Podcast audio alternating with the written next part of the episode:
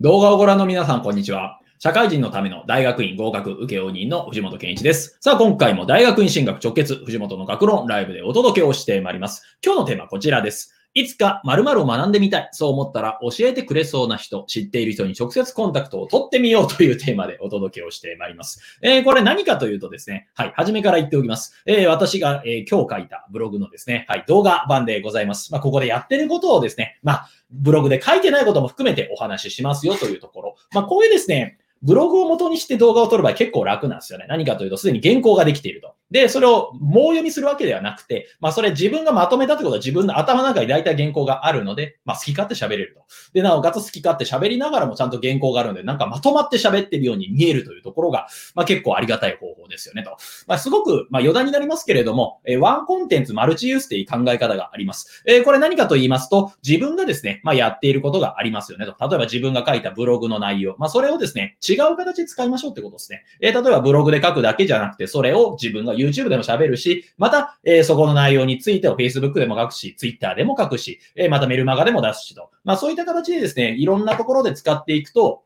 まあ、読む人にとって一番最適なメディアってありますね。えー例えば忙しい方でしたら、まあ、電車の移動時間の合間でメルマガで読みたいっていうえ人もいるかもしれませんし、あるいはですね、ちょっと通勤時間に聞き流しながら、ちょっと、えー藤本の話聞きたいな、みたいな形で聞いてる方もいるかもしれませんと。あるいはですね、え家でゆっくりとなんかメルマガを、えブログを読んでいる人もいるかもしれませんし、まあ、いろんな媒体で出してるとですね、その人のに応じて、見方が変わってくるということですね。当然、例えば、まあ、隙間時間でツイッターでちょっと情報収集するついでで私の読むみたいな人もいらっしゃるかもしれませんし、まあ、私のばっかり言ってるんですけれども、でもですね、その人の生活の形態に応じて、例えばブログで出してた方がいいのか、YouTube で出した方がいいのか、メルマガで出した方がいいのか、まあ、人それぞれ違いますよねと。であれば、まあ、いろんな形態で一つのネタを出してあげた方が、すべての人、あるいは自分が最適な方法でお読みいただくことができますというところがありますと。まあだからですね、一つのコンテンツいろんな場所で使うというのはそういう意味もありますので、決してですね、リサイクルとか手抜きってわけではないので、えーご安心いただければと思います。えーというところでですね、今日のテーマもう一回戻っていきましょう。いつか〇〇を学んでみたい、そう思ったら教えてくれそうな人、知っている人に直接コンタクトを取ってみようということ。まあこれ何かと言いますと、実は私ですね、えーずっと、まあ、まあ、2019年のですね、9月から毎日 YouTube に動画をアップしているんですけれども、あるいはですね、ブログ自体は2016年の9月の6日から毎日連続更新をやっているんですけれども、私自身ですね、ずっと長年悩んでいた課題点というか悩みがあるんですね。それが何かというと、サムネイル画像ダサすぎる問題というのがあるんです。まあ、サムネイル画像って何かというと、ちょっと出しますね。これですね。はい。えー、私のこれ YouTube のチャンネルなんですけれども、アップロード済みというところをご覧いただきますと、まあ、いろんな画像が出てますよね。これをサムネイル画像と言います。えーサムっていうのはこれなんか親指で、ネイルっていうのは爪ですよねと。親指の爪ぐらい小さい画面みたいなところが元々の、えー語源らしいんですけれども、例えば YouTube で次の動画何見ようかなっていう時って、このサムネイル画像から、あ、なんか良さげだなっていうのを選んだりもしますよねと。あるいはブログ記事もそうです。ブログ記事を見るときもですね、えー自分自身がですね、どれがいいかなというのをなんかサムネイルから見ますよねと。まあ、上に出ているこの辺がサムネイルでございますし、まあ、それだけではなくて私のブログ見ていただきますと、まあ、明日のいろんな記事がサムネイルで出てますよねと。まあ、サムネイルのところで、えー書いた文字が切れていたりとか、そういったこともありますが、まあ、こういった形でですね、えーブログを見るとか、あるいは YouTube を見るとき、判断材料の一つとなっているのがこういったサムネイルというものなんです。ただ私のサムネイルがですね、どう考えてもダサいと。はい、これダサいの理由があるんです。まあなんでかというと、まあ私自身デザインセンスがないっていうのと、まあなんか自分がやっているですね、画像編集のやり方っていうのは全部自己流だっていうところがあるんですね。まあ何かというと私はスキッチっていうですね、まあ Mac でしか使えないのかな、今は。え画像編集のソフト、アプリケーションがあります。えこれ何かというと、まあ、画像にですね、えちょっとした文字を入れたりとか、あるいはですね、ちょっと映しちゃいけない人が映った場合、なんかあの、モザイクでちょっと顔を消したりとか、そういうちょっとした画像編集に便利なソフトがあるんですね。えーこれ私がですね、しょっちゅう使っているもの。えーあとはですね、パワーポイントっていうアプリケーションがあります。まあ、これ普通はプレゼンテーション用で使うんですけども、これちょっとしたチラシであるとか、ちょっとしたサムネイル画像を作るのには、実はですね、パワーポイントで十分だったりするところもあるんですね。パワーポイントでこれ実はですね、えー、プレゼンテーションで使うわけじゃなくて、例えば自分でサイズを指定した場合、そのパワーポイント上で自由に文字を配置したりとか、写真を配置したりとかできるので、まあ割と便利に使える、ちょっと簡易的な、はい、デザインソフトとしても使うことができますよと。えー、ただですね、まあ、このスケッチとかパワポで作っていると、まあ、やっぱそれっぽいものしかできないんですよね、と。なんというか、あの、何ですかね。一定の水準以上にならないというか、で、おまけに私デザインについてなんか学んだこともなくて、自分で本読んで独学でやってる形なので、やっぱ超えれない壁があるなというふうに思いました。で、私の動画が本当にいいものかわかりませんし、私のブログがいいものかわかりませんが、サムネイルがいまいちだったらですね、せっかくいい内容でその人が読んで役立ちそうな情報があったとしても、うわ、この人なんかやばいな、見るのやめようみたいになっちゃうんですよ。まあ私の動画それで見てない人もいるかもしれませんし、あるいはですね、まあ、あの、もともとクオリティが低いかもしれませんが、その辺はちょっとわかりませんが、まあ、ただサムネイル画像がダサくて困っているなっていうのは当然ありました。で、これですね、自分でですね、やる限界って当然あるんですよねと。まあ、例えば、はい。えー、私がいつかやりたいと思ってるのは Adobe Illustrator っていうアプリがあります。Adobe Illustrator。これですね、まあ、プロのデザイナーさんとかがしょっちゅう使っているものですし、あるいはですね、え、インターネットの YouTube ですね。YouTube で、まあ、例えば YouTuber として活動されている方、大体は自分でサムネイルを作る場合は、まあ、その Adobe Photoshop とか Illustrator とか、その Adobe のソフト使ってやっている方が多いですね。で、もっと言うと動画編集を Adobe Premiere っていうですね、動画編集のソフト。やっぱこれもありますが、まあ、それを使っている方が多かったりもしますと。で、えー、こういったものって実はですね、自力で学ぶとめっちゃ時間かかるんですよね。まあ、例えばこういう YouTube みたいな形でですね、えー、Adobe Illustrator の使い方講座とかがあるんですけど、ただそもそもですね、そこで何の説明してるかよくわかんないと。はい、まずはレイヤーを設定して、レイヤーって何すか？みたいな え。っていうところにもなってきまして、またそもそもですね、イラストレーターどうやってインストールするんだ？みたいなところ。あとはイラストレーター開いてわかるんですけど、なんか画面いっぱいあってですね、なんかどのデータを開いていいのかがよくわからない問題があったりもするんですね。で、おまけにですね、この頼みの綱、私は困ったら本を頼るという、えー、そういった、えー、特徴があります。えー、なんか困ったら私本屋に行って、本屋の例えばそれっぽい本読んで何冊か3、4冊読んだら大体わかるみたいな感じなんですけど、ウェブのスキル系ってやっぱダメっすね。なんでかというと、ウェブの技術って、市販本だとですね、古びてしまって役立たないことが多いんですよねと。まあ、どういうことかと言いますと、例えば YouTube 始めようって本が売ってたりすると。で、これぜひですね、本屋さん行って探してみてください。YouTube を始めようっていう本。それがですね、開いてみたら2014年発行だったりするわけですね。2014年発行の YouTube 始めよう動画って、始めようっていう本ってどんな本かというと、まあ、要は YouTube でですね、えー、チャンネル1000なくてもですね、広告がバンバン打ててた頃だったり、あるいはですね、あの頃は、まあ、すごいな、いい時代というかわからないんですけれども、まあ、昔撮ったテレビ番組をただ出すだけで、なんか YouTube のなんか視聴回数稼げたっていうすごい安易な時代だったわけですね。で、その時の技術本なんで結構ですね、なんか全然今と違ったりもしますし、あと YouTube の編集の仕方もちょっと違ったりもしますし、YouTube 内でのですね、操作の仕方とかシステムもちょっと違ったりすると。だだからですね、古い本で Web の技術学ぼうとすると、今と全然違って全然役に立たないってことがあったりしますと。インターフェースもそうですね。えー、例えば YouTube のインターフェース、つまり操作画面ですね。えー、例えば編集する画面もそうですし、また YouTube 動画のですね、設定をする画面。あるいはですね、YouTube 動画に例えば、えー、コメントを入れるとか、まあそういったところの機能とかも今と全然違ったりすると。だからこれですね、2014年はまあ論外だとしてもですね、2018年発行のもの、2019年発行のものでさえ、ちょっと今と違うよね、みたいなことがあったりするんですね。えだからですね、ウェブの技術で市販本だと古びてしまって役立たないこと、本当に多いです。これ例えばワードプレス入門みたいな本もそうですね。ワードプレス入門。私の毎日作っているブログっていうのはワードプレスで書いていますけれども、ワードプレスの技術っていうのもこれ日進月歩なんで、1年前の技術と今の技術違ったりするんですよね。まあ、例えば昔は当たり前の入れてたプラグインが最新版のワードプレスのバージョン変えるともう使えなくなってパターンって結構あったりするんですね。えじゃあだ、どうしようかなみたいなことで悩む、えー、悩ましいみたいなところもあったりすると。まあ、だからですね、ウェブに関係する技術って本で学ぶと本当に役立たないこと多いなって思うんですね。なぜかというと見た目が違うし、今とは全然違う内容が書かれていたりもすると。じゃあどうしたらいいか。はい。人から学びましょう。で、どうせ学ぶんだったらってことだし、知り合いのデザイナーさんから学ぶことにしました。えー、このデザイナーさん、どういうデザイナーさんかと言いますと、まあ、私のサイトのこのですね、トップバナー作ってくださった人、あ、このバナーですね。はい。これを作ってくださった方。で、なおかつ、私の名刺とか、あ、この上のサムネイルみたいなところもありますね。この上の部分。はい。そこをですね、えー、作ってくださった方でもありますと。で、あれば、まあ、要はこのレベル作れる人だなとか、あるいは私の感覚と割と近いなっていうふうに思うので、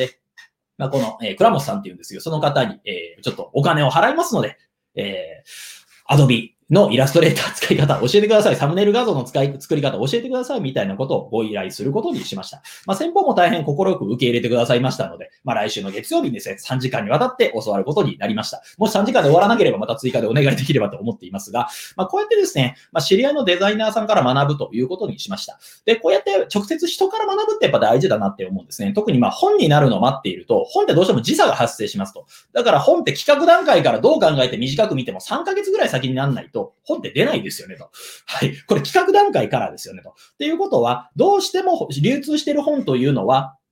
今、最新の技術を学ぶには不適な技術になっていますと。でもこれも例えばですね、以前であればビジネスマナーであるとか、敬語であるとか、あるいは秘書検定の内容、行政書士の内容、司法書士の内容とかみたいに、まあこういうものってあんまり古くならないんですよね。当然法律は新しくなったりはしますけれど、そんな民法で毎日3ヶ月に1回新しくなるとかそういうことないじゃないですかと。ただ、ウェブの世界はですね、本当にあっという間に変わるんですよねと。えー、だから、本から学べない唯一の分野じゃないかなって私は思っているところでございます。まあだからこそ、知り合いのデザイナーさんで自分が、えー以前からお世話になっている方に教わると、まあ、最新の技術もわかるし、なおかつですね、あ、こういうことができる人、つまりこういうサムネイルが作れる人だと分かってたら、まあ、安心して頼めますよねと。まあ、ここまでだったらできる人であれば、まあ、いいんじゃないの？みたいな、そういったことになるわけですね。えー、で、これですね、ちょっと私も最初悩んだのは、スキルシェアリング制のサイトであるとか、あるいはですね、えーサムネイル画像入門講座みたいなものをネット上でやってる人から教わろうとも思ったんですけど、ちょっと正直ですね、不安を感じたんですよねと。まあ何かというと、まあどういう人か知らないとやっぱ頼めないっていうのがありますと。あとそもそものなんですけど、例えば来週ってちょっと私ですね、えー、まあ冬休みに入る関係もありまして、ちょっとメインの仕事がですね、お休みになる期間ですと。であればその期間に学んじゃった方がいいよね、みたいなところなんですけど、まあ、当たり前と言いますか困ったことにですね、自分がピンポイントで空いてるタイミングでやっている講座って意外となかったりすると。で、スキルシェアリング系の仕事もですね、副業でやってる人って合わせてくれないですよね。えー、例えば何かというと、平日仕事がありますと。で、それ終わった後の時間しか頼めなかったりすると。っていうことは大体夜7時とか夜8時、夜6時以降になりますよねと。その時間、私が一番仕事してる時間なんですね。えー、うちがどちらかというと社会人の方にですね、文章の書き方であるとか、大学院進学のアドバイスをやる関係上、私が仕事してる時間が、要はですね、副業系でやってる人たちの、えー、教えてくれる時間とまんま被ると。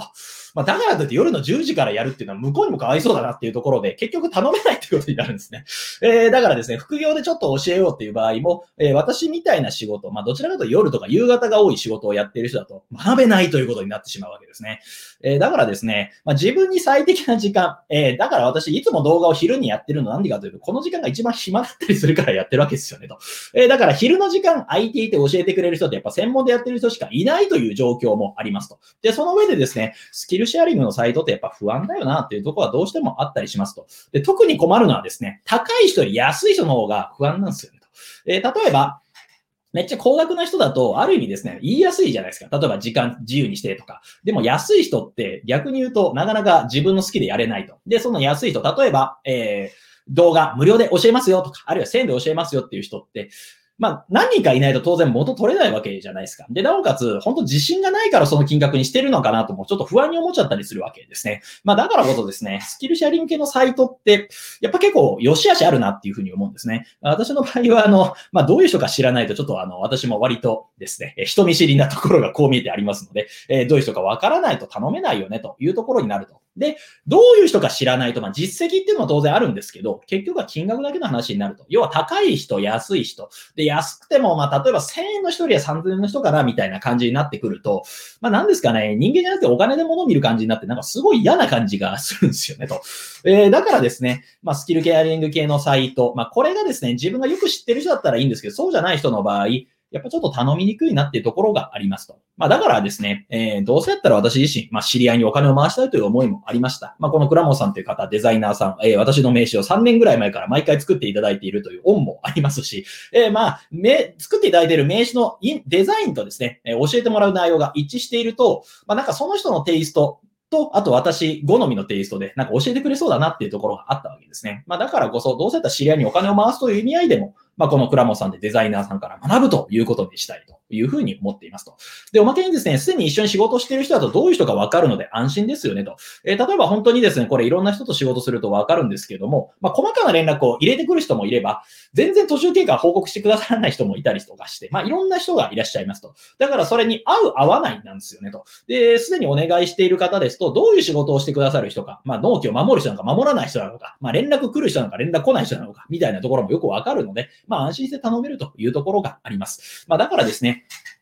えー、どういう人か知っているというところ、またどうせだったら知り合いにお金を回せたらいいよなというところからも、はい、このデザイナーさんにお願いをするということにしたわけですね。え、ちなみにですね、このどうせだったら知り合いにお金を回す発想、これですね、私が教わったのは、えー、私のブログと刑務所の板坂裕次郎さんという人がいるんですけど、その人の本拠地が広島ですと。で、広島まで私経営を学ぶために毎月のように今年は行っていた時期がございます。まあ大体6ヶ月間ほぼ毎日、毎月ですね、広島に行ったっていう変な人みたいな感じなんですけど、その広島にって裕次郎さんの様子見てすごいびっくりしたんですね。何かというと、懇親会で使うお店って基本は自分の知り合いの店使ってるんですよねと。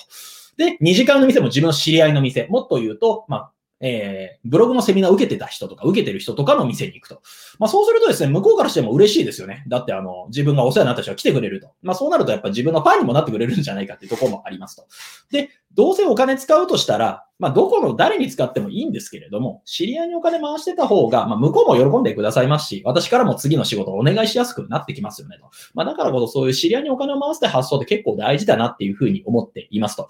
えー、おまけにすでに一緒に仕事をしている人だとどういう人かわかるので、安心材料にもなりますよねと。えー、今日いろいろお話をしてきたんですけど、今日一番言いたかったポイントは、はい、今の時代は誰に仕事を頼むかが重要になってきてますよっていうところだったりするというところですね。で、昔だったら例えば会社、大きな会社じゃないとやっぱし安安心して仕事を任任せられないというところがありました。あるいはですね、えー、距離の壁というものもありますので、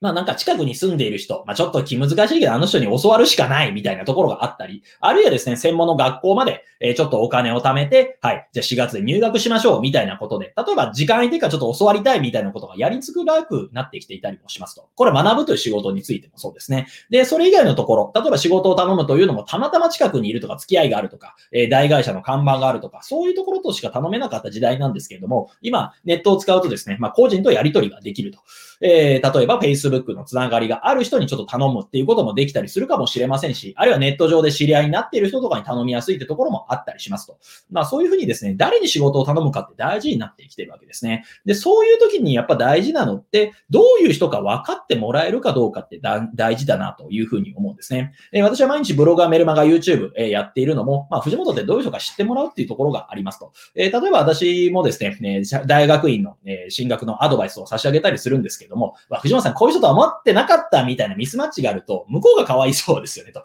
え私の性格とか人柄、喋り方みたいなところを知ってもらった上で、あ、じゃあこの人だったらいいんじゃないみたいな、まあ、少なくとも損はしないんじゃないかなって思ってもらえた方が、私もありがたいですし、向こうにとってもストレスたまらないですよねと。まあ、だからこそですね、その人となりを知ってもらうためには、ブログ、メルマガ、YouTube を毎日やっているというところでございます。えー、例えばスキルシェアリング系のサイトでもですね、まあ、YouTube やってますとか、あるいは顔出ししてブログをやってますっていう人だと、まあ、この人だと大丈夫だなって信頼材料になると。で、私ももしそういう知り合いがいたら、その人に頼んでたかもしれないんですけども、ちょっと残念ながらそういうつながりがなかったと。まあ、だからこそですね、知り合いのデザイナーさんに、えー、お願いをすることにしたわけですよねと。まあ、人間やっぱどういう人か知らないと頼めないってところもありますと。まあ、だからですね、誰に仕事を頼むか。昔だったらこういうですね、えー、大会社の看板とかが信頼材料になりましたけど、今それだけではなくて個人の顔とか、あるいはその人が普段出している情報とか、あるいはその人の実績とかを見た上で、あるいは毎日顔を見てる人だからこの人いいよねみたいな、そういった頼み方もできる時代になってきていますと。まあ、だからですね、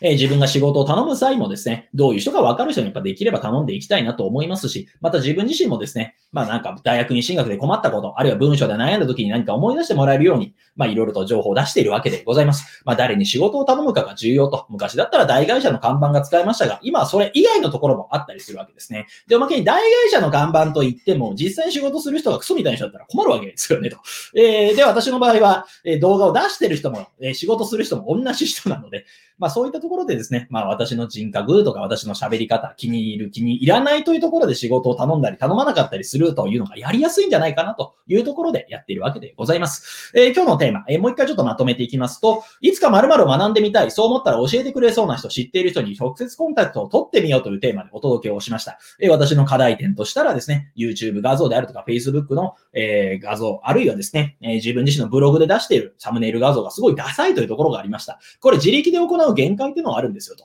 例えば Web 関係のものって市販本だと古びでし、古びすぎていて役立たないことは結構多かったりすると。まあだからこそですね、今もその仕事をしている知り合いのデザイナーさんから来週月曜日に時間を取ってもらって教わるということにしました。これスキルシェアリング系のサイト、まあ例えばココナラとかストアカーとかいろいろあるじゃないですか。えー、例えば、えー、何とかについて教えますみたいなところ。まあそういう場合ってどういう人かわからないと正直な話安心して頼めないですよねと。で、結局お金だけの話になってしまうと。でも、例えば人となりが分かってる人だと安心して頼めますし、まあどうせと知り合いにお金回してあげた方が向こうも喜んでくれるっていうところがありますよねと。で、すでに仕事を一緒にしている人だとどういう人かわかるので安心というところでそのデザイナーさんに学ぶということにしたわけでございます。これ実際何かを学ぼうと思った場合もそうですね。何か学ぼうと思った場合、